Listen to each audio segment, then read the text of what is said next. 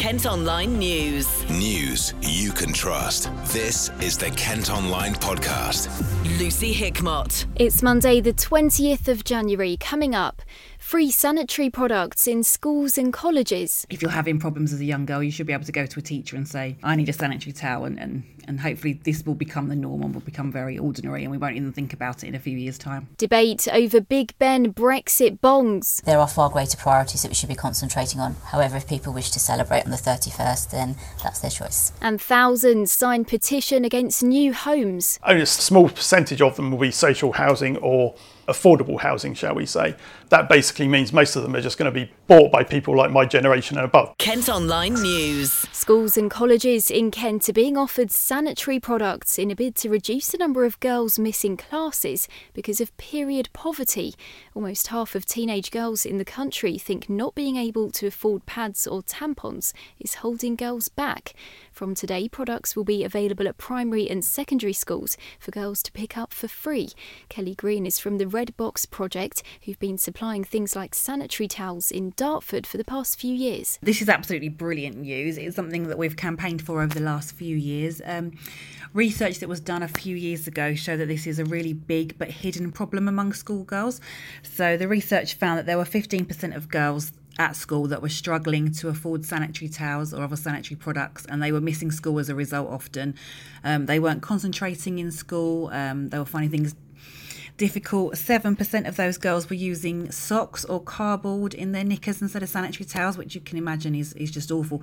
So, hopefully, this is fantastic news in putting an end to those kind of practices. Um, we've been running about 20 boxes in Dartford in different schools, colleges, and some youth groups. Um, the demand hasn't really faded during the kind of two, three years we've been running the project. So, this is absolutely brilliant news. The only um, concern that I would have is how the scheme's going to be administered.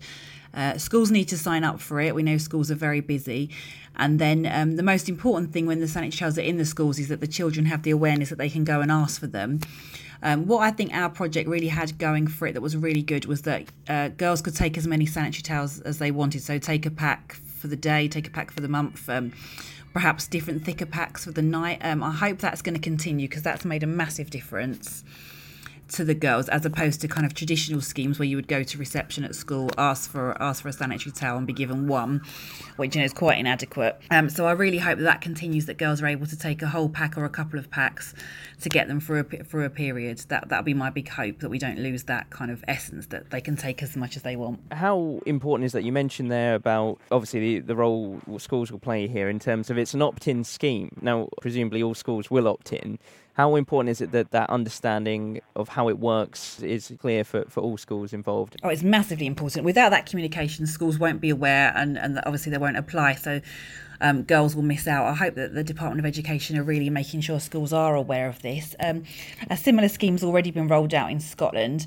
and the results are fantastic. 89% of girls who received TAL said they felt less worried about their period at school. Um, you know, as a young girl, um, as most young girls have irregular periods, often they're sitting in class worrying worrying about um, excuse the language, but coming on. Um, worried about leaking, so it's massively, massively important. So, if a school are not are not taking part, then there are girls that are going to going to miss out without a doubt. So, I really, really hope that that communication is being well done. And um, I would just say to anyone that has got daughters at school to make sure their school is signed up. Do you feel ultimately this is quite a symbolic moment and this is as you say this is what you've been campaigning for for the past few years. I think this is really a symbolic moment. This was a problem that um, even as recently as five years ago people didn't talk about people didn't know about. So i think um, it's a great thing that this shows the power of, of kind of um, organic campaigns that are started by um, ordinary people. Um, this this campaign was, was started by uh, Amika George, who was just, just an ordinary person that saw recognised a problem and decided to campaign about it. Um, I, I, think this is a great move on to recognising that there are problems girls specifically have, um, particularly teenage girls with, with periods that need ch- uh, challenging and tackling. So hopefully this is a big a big step forward to that being recognised and, and just really a change of ethos as much as um, it's important that people are getting the, the free project products. It's also important this has finally been recognised and not been something that we need to whisper that you know I'm having trouble with my period is not something to be ashamed of. It should become an ordinary thing to talk about and if you're having problems as a young girl, you should be able to go to a teacher and say, I need a sanitary towel. And, and, and hopefully this will become the norm and will become very ordinary and we won't even think about it in a few years' time. The average woman spends an estimated £4,800 on period products during her lifetime. Kent Online reports. A man's appeared in court charged with murder after a woman was found dead in Gillingham. The body of a 39 year old was discovered at a property on Richmond Road last Thursday evening. 40 year old Benjamin Bowler, who lives on the same street, has been remanded in custody and is due at Crown Court on Wednesday. A company's been fined £30,000 after a man was killed when he fell from a trailer and was crushed by a concrete beam in Romney Marsh. It happened while an extension was being built at a farm in Burmarsh in 2018. AA Clifton Limited from Hagelands Farm admitted breaching health and safety laws. A man who admitted threatening to stab door staff outside a bar in Maidstone has been jailed for 15 months. The 29 year old from London was kicked out of Bar Chocolate in Market Buildings along with a friend in January last year, but they came back carrying large knives. Another man's already been locked up for the same offence. Now, calls for half a million pounds to be spent on making the Big Ben chimes ring out to mark the UK leaving the EU have been branded a waste of money. We know there will definitely be a light display around Whitehall, a commemorative coin, and a countdown clock projected onto Downing Street on the 31st of January. There are no plans for the famous landmark to chime, though, as it's currently being renovated. But a crowdfunding page to make it happen has already raised more than £250,000. Our political editor Paul Francis has been discussing it on Paul on Politics on KMTV. Conservative Patrick Lolene, Medway Labour councillor Naushabah Khan, and Evie Martin from the Brexit Party have all had their say. Patrick, are you, are you uh, enthused by this idea or don't really care? I, I really don't care one way. or the other. I, I think it's uh, I let let people celebrate if they so wish. However, um, why? It would seem to sort of be something which some people might find provocative and goes against your desire for national re- reconciliation. Yes, I guess it is. Uh, uh, I know I know a lot of people who find it very provocative and who are very angry about it. But um, I don't think it is a big enough an issue to wor- be worth thinking But about. it's to provided headline writers with a fantastic few days.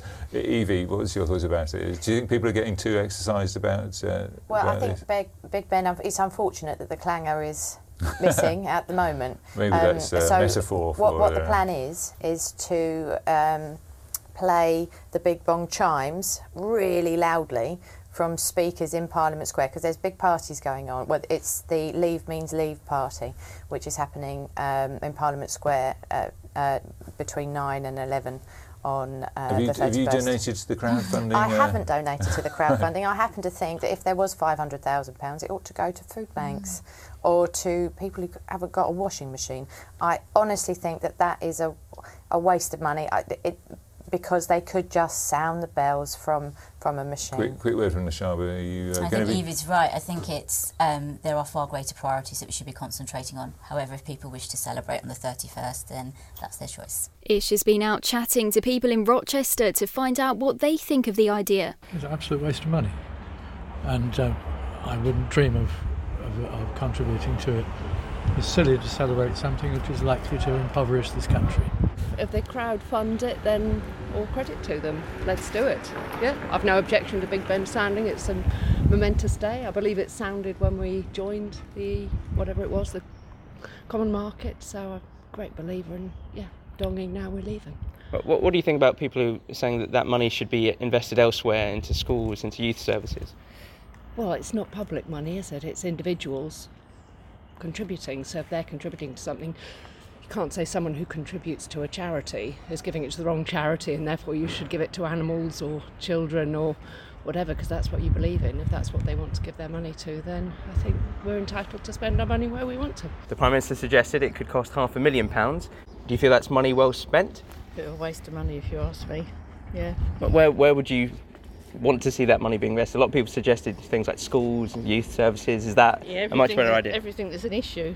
NHS is a big one, let's be honest.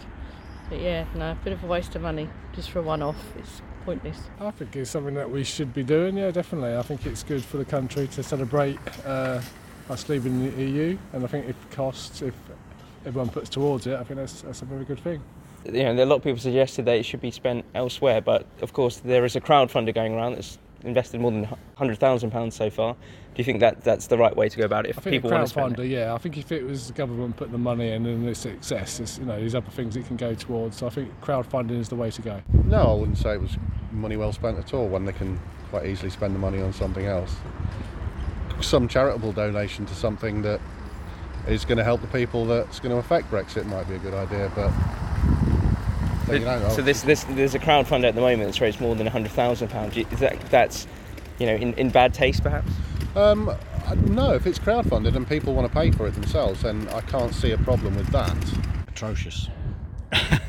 when you think what the problems there are at the moment, you know, you see it in the streets, which, you know, ex-soldiers, being an ex-soldier myself, things like that. I think it's, tr- yeah, it's waste of money. Where do you think people should be prioritising their money? Well, to to the needy, basically, in, as a general, not as a you know as a as a general sort of to the needy, the people that actually do need it. I mean, that what, what is it going to accomplish at the end of the day? You know, it's to me, it's not going to accomplish anything. You Oh. know, oh, the bells have gone off. Yes, great. Yeah, and you've still got the poor guys that have been in all the wars and everything like that, still sleeping rough. You've got youngsters still being abused, still, but you know, I just think it's money wasted. I think it's a lot of money just to ring Big Ben, but I think there should be some celebration of some sort. You can let us know what you think as well by voting in our poll on the story at kentonline.co.uk. Kent Online News. There's a warning more people could risk their lives to reach trains on time if a second ticket machine isn't added to a Kent railway station. Sturry near Canterbury doesn't have a footbridge over the tracks and just one ticket machine on the Thanet bound side. At Kent Online, you can see a picture of a man clambering over the barriers to get back onto the correct platform.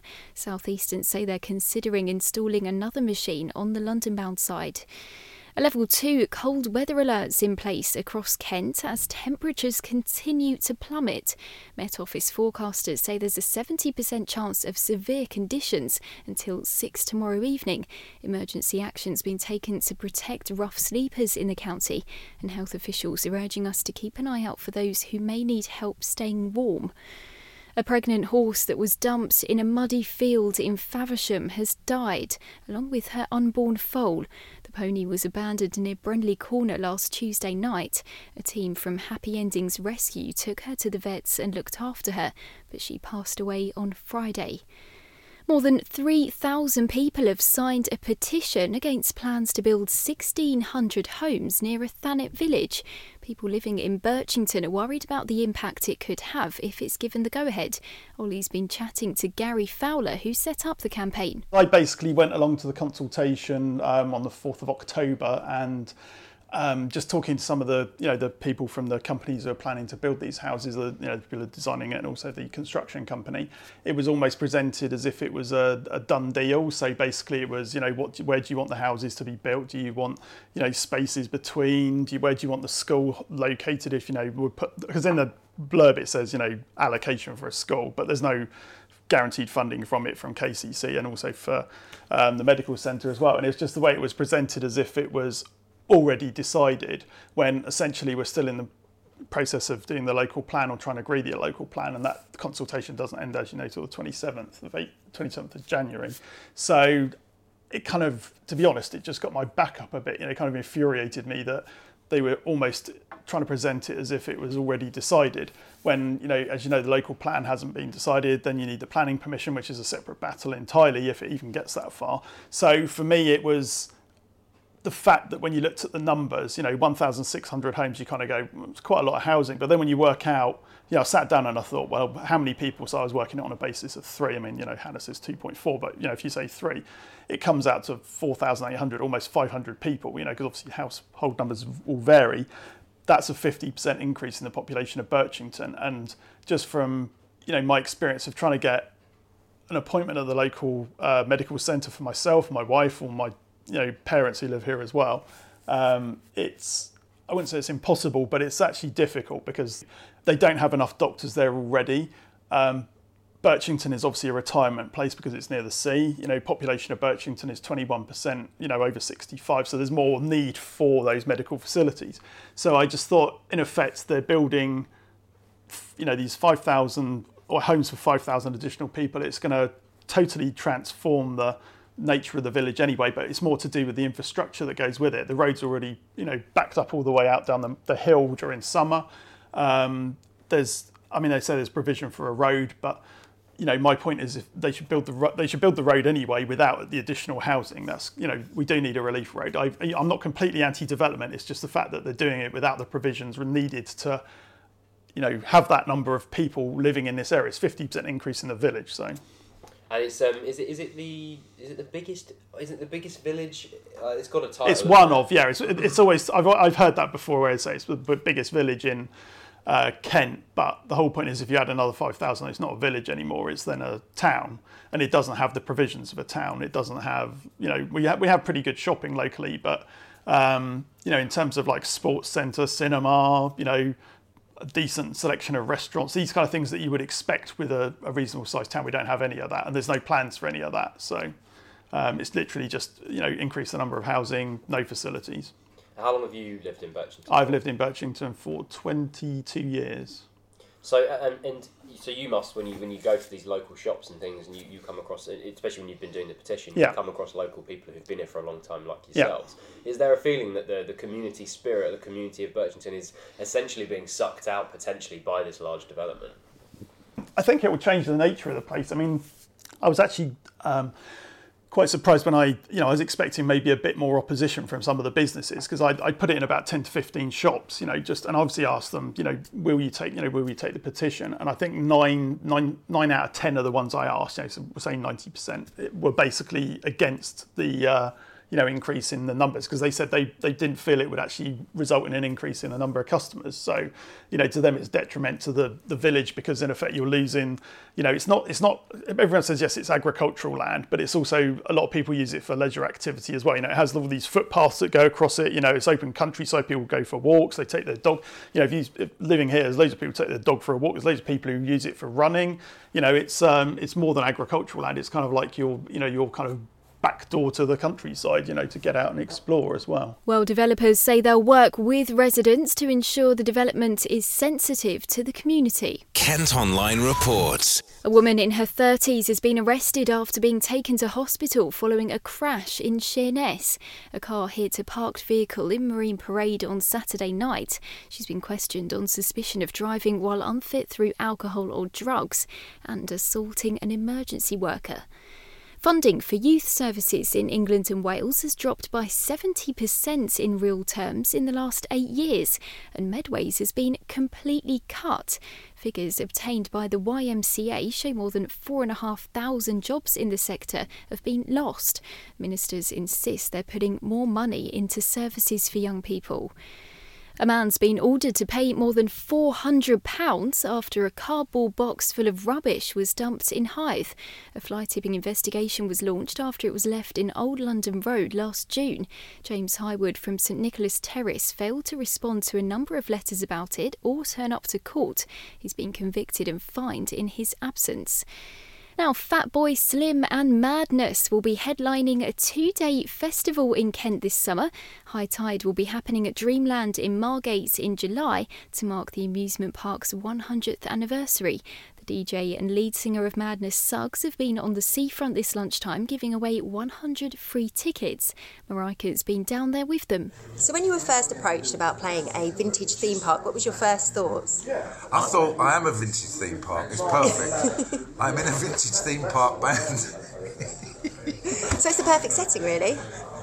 I thought, I yeah, I just thought um, that was number one on my bucket and spade list. Um, no, really, seriously, I was actually going to say, was it on my bucket? No, there's there's certain things that you do, especially this this end of our careers. It's like, why do we never think of that before? This just has to be done. So it, I didn't know it was on my bucket list, but it, it was as soon as I said it. So I said yes before I found out that the Madness were doing it. And have you and played? Uh, sorry. Yeah, no. Like we were just saying earlier. Uh, we've known each other pretty much all our, our, professional lives, but we never actually played together. And it's funny. It's only now this has come about. You see. No, technically we're actually not on the same bill. But it's over two days.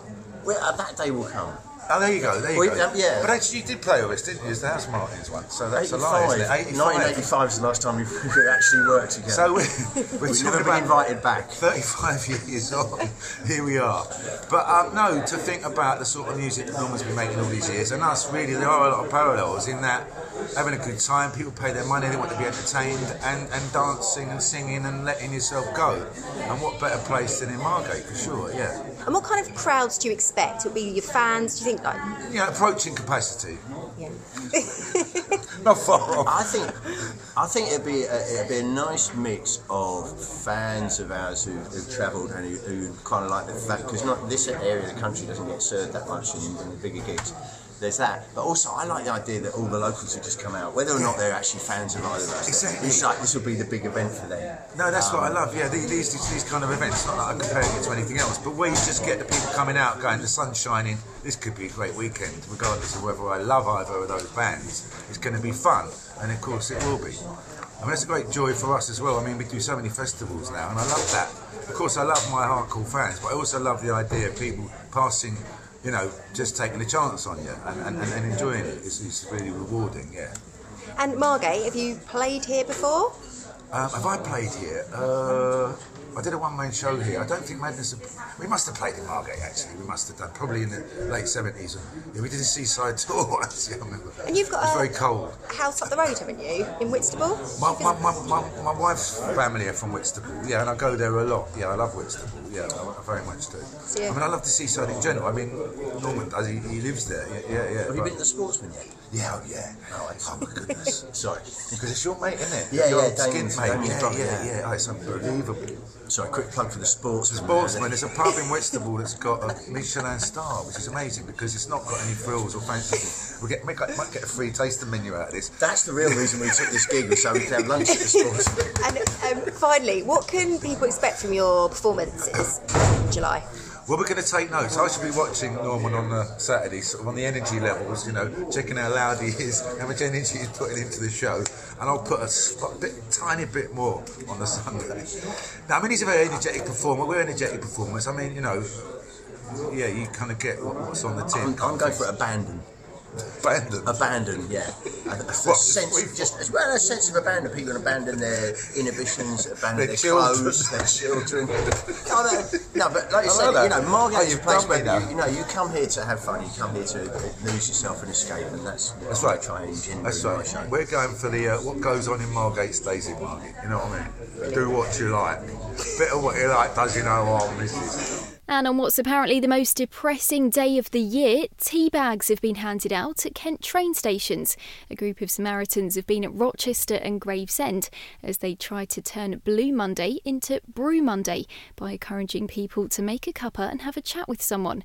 It's thought the cold weather, low money, and lack of motivation since New Year resolutions went down the drain will make today particularly difficult. Kent Online Sport. Football and Gillingham have extended their unbeaten run in League One after drawing 1 all at home to Oxford United at the weekend.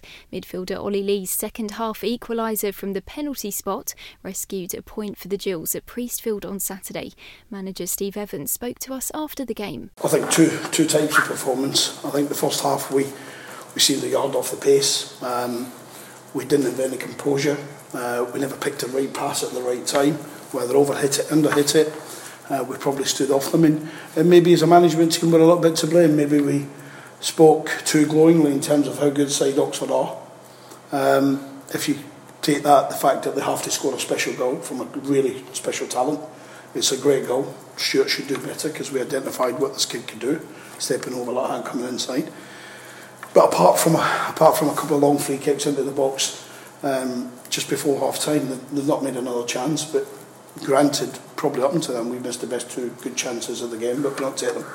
But we're still disappointed. I had to lift the dressing a little bit. I had to be quite strong with them, quite vocal with them. Um, rem- reminding what's put us on this run, reminding them what's put us in this chance of, of breaching into that top 10. And it's about being on the front foot, picking the right path, the right way of pass, having a tempo, pressing the life out of the opposition. And I said to them, you know, we, we can make three changes now to the outfield, but we're not. We're going to stick with it and we'll give it 10 minutes and then we'll make three at one time, unless they give us a cause not to.